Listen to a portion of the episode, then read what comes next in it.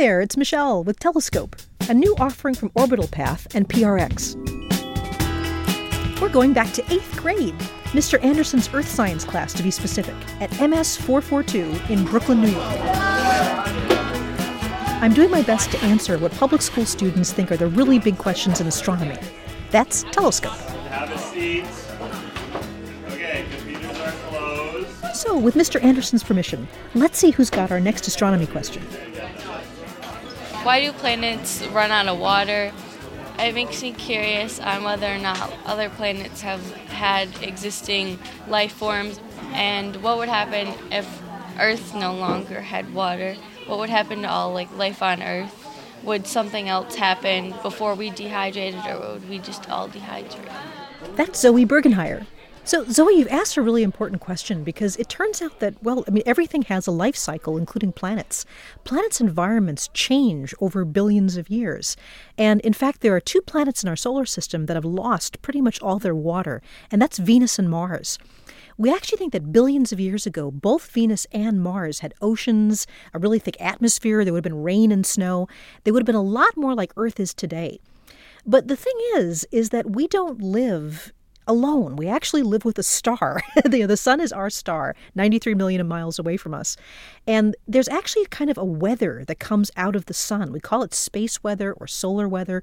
There's a wind of particles that comes from the sun. And sometimes we have things like solar flares where big globs of superheated plasma come flying at the Earth. And so you get this stream of charged particles coming out from the sun. Now, that's actually kind of dangerous to a planet's atmosphere these charged particles can hit the gases in an atmosphere and actually break them down. So, for example, take the molecule water. Water is H2O, two hydrogen atoms connected to an oxygen atom. If one of these molecules of water is hit by a high energy charged particle, it can break it up into hydrogen and oxygen. Now, hydrogen is the lightest element there is, and in fact, it's so light that it will now get blown out of the atmosphere by this solar wind. The charged particles will just carry it right away into space.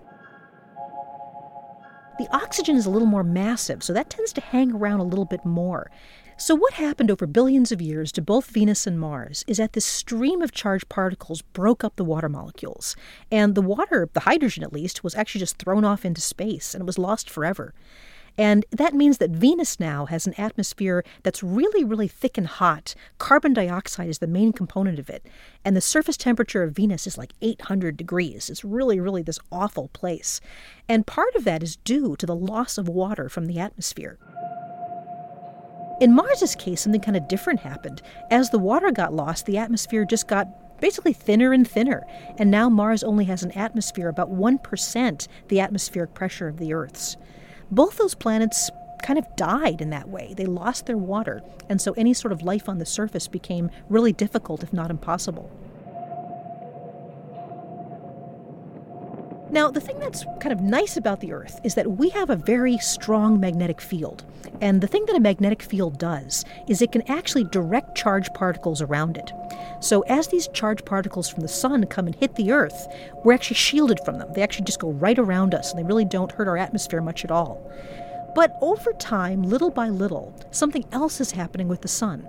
The sun is heating up, and this happens naturally over the course of a lifetime of a star. This is a very, very gradual change. When you think about billions of years ago, when just the start of life was happening, the sun was actually much dimmer, darker, and cooler than it is now. It's naturally getting hotter and brighter. All stars do this, we think. That means that in only a few hundred million years, the sun is going to heat up the Earth. And it's just going to keep raising the temperature and raising the temperature until pretty much the whole surface of the Earth becomes a hot desert.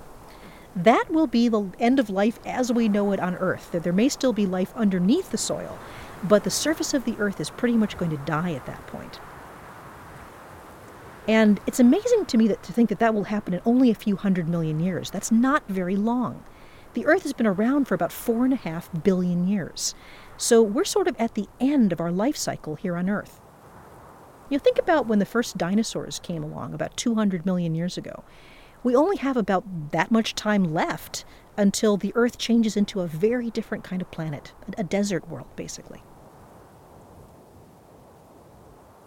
A lot of people talk about how the sun is going to die in like 4 billion years, and that's true. But in fact, the Earth is probably going to die sooner than that because of this heating from the sun. There's not much we can do about that, but there may be other places we can move in the solar system.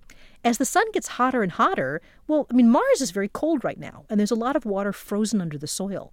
It's possible that when the sun heats up, the ice caps will melt, the frozen water will melt, and maybe Mars will have more water on the surface than it does now. Or we could move farther out into the solar system. There are moons around the giant planets like Jupiter and Saturn that might actually be possible to colonize and put people on in the very, very distant future. But the amazing thing, and why your question is really such a wonderful one, is that everything changes. Studying science is a study of how things are born, how they live, and eventually how they die, and even planets have a life cycle like that. Hope that helps you out, Zoe.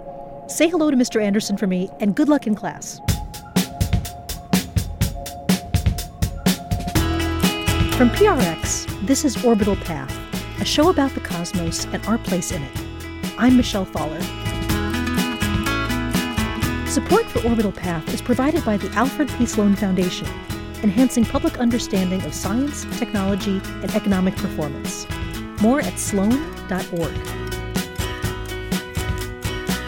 This episode of Orbital Path was produced by David Schulman. Our editor is Andrea Mustain.